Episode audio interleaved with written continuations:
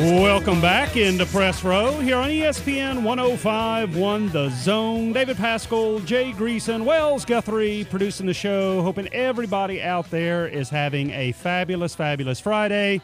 And may you and your loved ones have a wonderful, wonderful weekend. It is a pleasure to welcome into Press Row Jim Daopoulos. He spent 11 years as an NFL on field official and 12 years as an NFL supervisor of officials. He is the current rules analyst for ESPN and ESPN's Monday Night Football. Jim, thank you so much for joining us. How are you doing today? I'm doing great. How's everybody up there? We are doing wonderful, thank you. Let me just get going with a personal question. When you have a situation that transpired at the end of a Saints Rams game like it did and the attention that it has received nationally, what is a week like this for you like? It's a, a very busy week, answering a lot of questions and trying to determine what what caused this error by the officials. And it's simply a, an officiating error. there has been talk in the last 24 hours because we can get to all of this obviously but but benjamin watson uh, coming out saying roger goodell uh, should issue a statement on what transpired saying you need to lead by example i won't read the entire quote i'm sure you've seen it at the very very top what should roger goodell's role be in this or should he have one I'm not exactly sure what Rogers' role should be in this. This is not a problem. You know, it's a it's a mistake by the officials on the in the officiating department on the on the field. If Roger is to come on and, and make a statement every time there's a missed call, uh, you know, this game. I mean, it just doesn't make a lot of sense. I think everybody will acknowledge that there was a missed call. Now, to put it more than that, I, I just don't understand it. I mean, there were missed calls in the games. There were mis- missed plays by the offense, by the defense, by the teams. It, it's unfortunate. Unfortunate the the officials are being singled out on this. And, and granted, let, let me explain it. I, I agree. It was a major, major miss by officials on the field. But you know, I don't think anybody feels worse than they do about it. But what are we going to do about this? Are we going to, you know, uh, are we going to replay the game? Uh, anytime that an official makes a mistake, it's just part of the game. Mistakes are made. No one is perfect. The coaches, the players, nor the officials. No one is perfect out there, and it's just something that I don't know what Roger would do except to say, except to acknowledge there was a mistake made. So there were mistakes made in both games uh, for every each team had the opportunity to win this game. And, uh, and fortunately or unfortunately, the you know you have two teams going to the Super Bowl who deserved it because they played a great game. Jim, you're dealing with a couple of co-hosts here that that marvel all the time at how society overreacts to so much. I mean, it, that game was just a few hours old, and now there's already conversation of making pass interference calls reviewable. Can you just talk about your thoughts on that and, and what a what a can of worms it could open? You know, it's a great question, and it's something that's discussed all the time. But at some point, the competition committee has got to make a determination on where, you know, to what end do we do this? Uh, are we going to uh, uh, replay pass interference calls? How about hits on defenseless receivers? How about holding calls? How about an offside at the end of the game that cost Kansas City the game? Are we going to start reviewing every call that somebody doesn't like uh, because there there may be a mistake? And, and as I said, the officials are making mistakes out there, and you know whether they're full time officials, whether they're part time officials, these are the best that are out there, and they do a pretty darn good job. Now, do they make some mistakes? Yes, they made some mistakes, but I think you're going down a very slippery slope here if we start reviewing calls, judgment calls, and specifically judgment calls, because these guys don't make mistakes on rules interpretations. They know the rules. They know what goes on out there, but they make mistakes. They'll, there's always mistakes, and if you if you try to review this, you know, what if you had two or three different opinions, you know, from the from the office on whether that was pass interference or not? We we know it was pass interference, but not everybody sees it the same way. You're listening to Jim Daopoulos, who spent 11 years as an NFL on field official. He is now the current rules analyst for ESPN and ESPN's Monday Night Football. You're listening to Jim here on Press Row on ESPN 105.1 The Zone. Jim, if if Roger Goodell tapped you on the shoulder and say, "All right, whatever you whatever change you want to make about this game, we will make," what change would you make? I, wish you would do that, but I'd, I'd really have a good time. But you know what? I'd do a better job. I, I would really, really work on a developmental program, you know, to get these officials ready. Unfortunately, you know, they dropped NFL Europe about oh 10 or 12 years ago, and you know, as I, I ran NFL Europe, and basically it was a developmental program. So you bring in uh, officials that have gotten have received some uh, previous experience at the NFL level. Unfortunately, now we're getting the best that are available coming right off the college gridiron. And you know what? They're actually learning the game uh, during you know Monday night, Sunday night, and Thursday night football. Um, I would take a look at the replay. I would probably expand replay a little bit, and I would uh, look into uh, replay to expand it in, in, in so much as you get an opportunity to look at some hits on defenseless players. Um, I don't like the judgment calls, uh, you know, for, for the rules things, but anything that will help safety, and that's and that's what's happened. You saw that in the Kansas City game, the the hit on Brady. You know, it was obviously it wasn't a foul, but unfortunately, Clete Blakeman, you know, his position as the referee and his responsibility is to protect protect that quarterback. And from his angle, it certainly appeared to be a foul. So that's that's a case where I would have really liked to have seen replay. So expand replay a little bit, but I don't think we can make it carte blanche where we where we review all these judgment calls by the officials. Otherwise, it's going to take us a week to play a game. exactly right. The uh, let, let me just ask you this on a complete tangent. Uh, all of us played sports growing up, and we dreamed of being a starting pitcher for the Dodgers or the quarterback for the uh, Green Bay Packers. When did you realize, or I mean, when you were like 12, did you go, man, I want to officiate this puppy?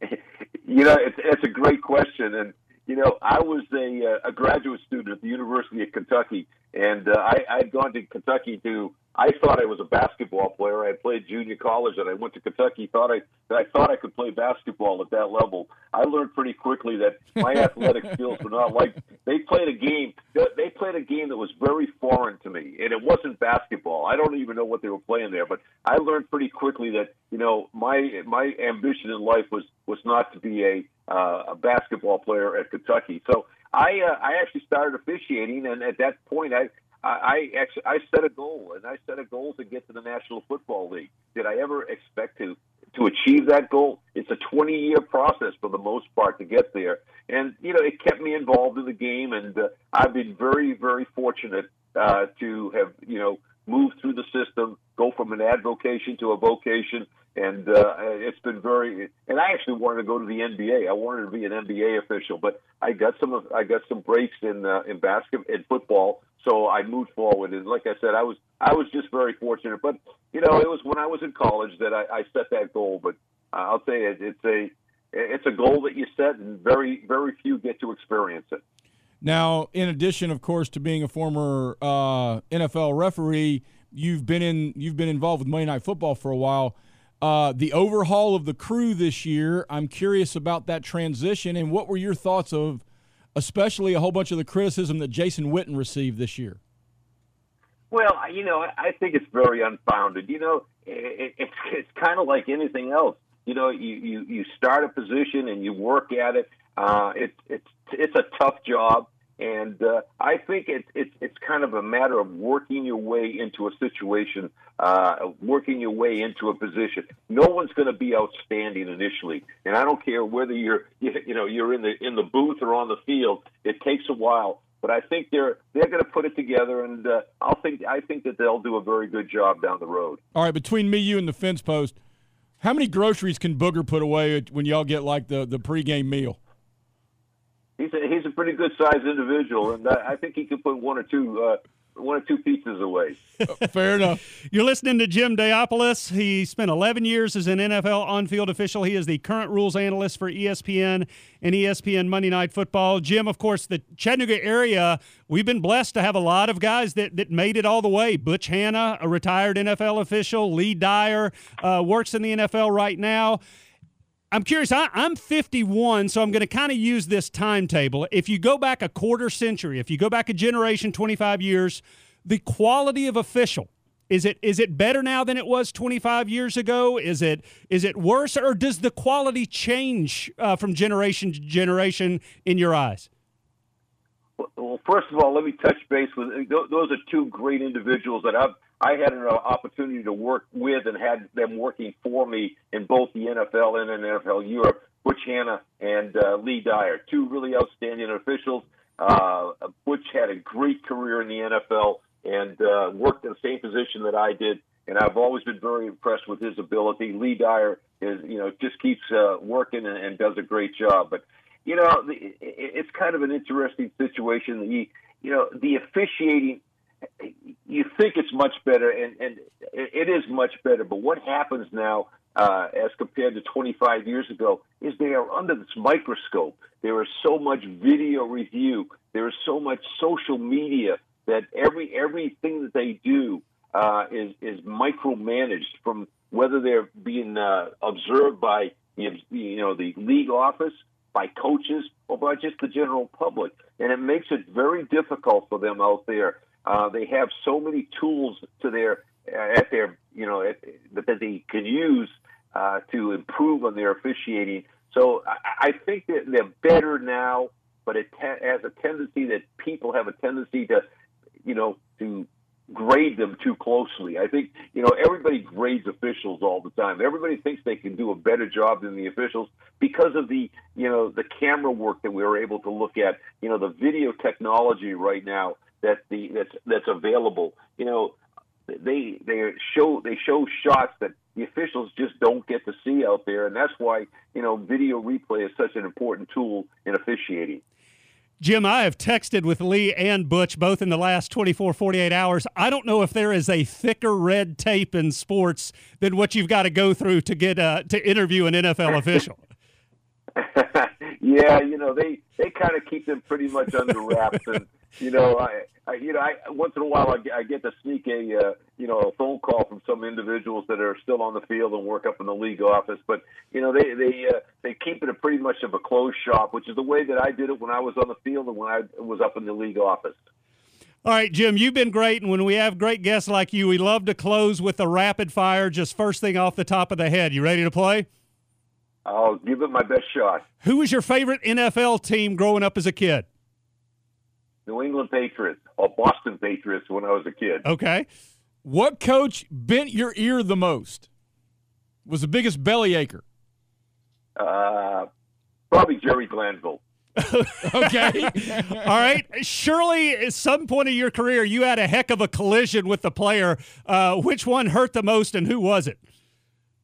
You know, to be really honest with you, I, I, I get but the first game that I ever officiated uh, was a preseason game in uh, in, in uh, Tampa between Tampa and Houston Oilers, and I made the first call of my career, and, a, and an offensive lineman ran over me, and I, uh, I never even saw him coming and put seven stitches in my chin. I wish I could remember his name, but I, I don't remember it. But after that, I, I became famous with the uh, NFL not for long uh, little uh, saying with uh, Jerry Glanville, but I can't remember the player, but he ran right over me in that first game back in 1989. Wow. On a scale from 1 to 10, 10 being most nervous, give me the number that you were before you worked your first Super Bowl. 10. Absolutely nervous. Uh, standing on the sidelines, looking into the stands, uh, seeing my 80 year old dad, my family up there.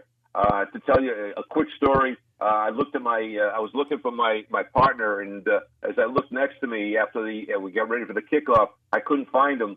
and uh, I was on the wrong side of the field, and uh, I, I lined up on the wrong side of the field. And uh, after the ball was put in play, I had to jog across the field. I stopped at the kicker, and he gave me this quizzical look, and I said, "Hey, I just screwed up. I was on the wrong side of the field. Let's make it look like I'm doing something." And I jogged to the other side, and nobody knew anything about it except my my supervisor. But yeah, I was a little nervous, but once that first whistle blows and you make your first call, uh, you, you, the nerves calm down.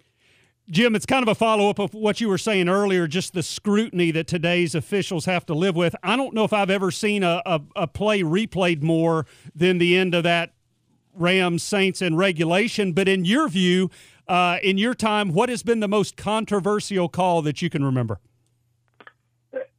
In over 25 years of the National Football League, the, the call on, on Sunday night had to be the uh, had to be the most controversial. I was also involved and in New England during the uh, the Tuck rule. But that that was a simple one, and that was just a an interpretation of the rule. This this call right here uh, between uh, Robey, uh, Robey-Coleman and uh, Tommy Lee Lewis was, was just one of those ones that, as an official, you just hold your breath and you you just pray that they make get that call and, and correct it.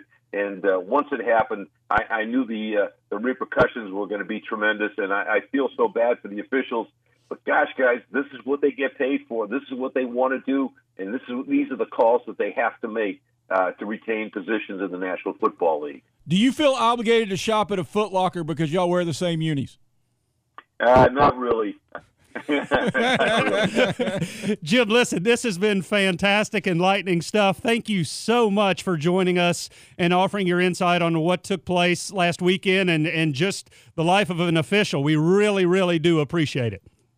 It's always my pleasure to be with you guys, and feel free to give me a call at any time. Will do. Definitely will do. Jim Daopoulos, great, great stuff. Does a great job, obviously. Thank you so much for joining us here on Press Row. 648 1051 is the number. Back with more. You're listening to ESPN 1051, The Zone.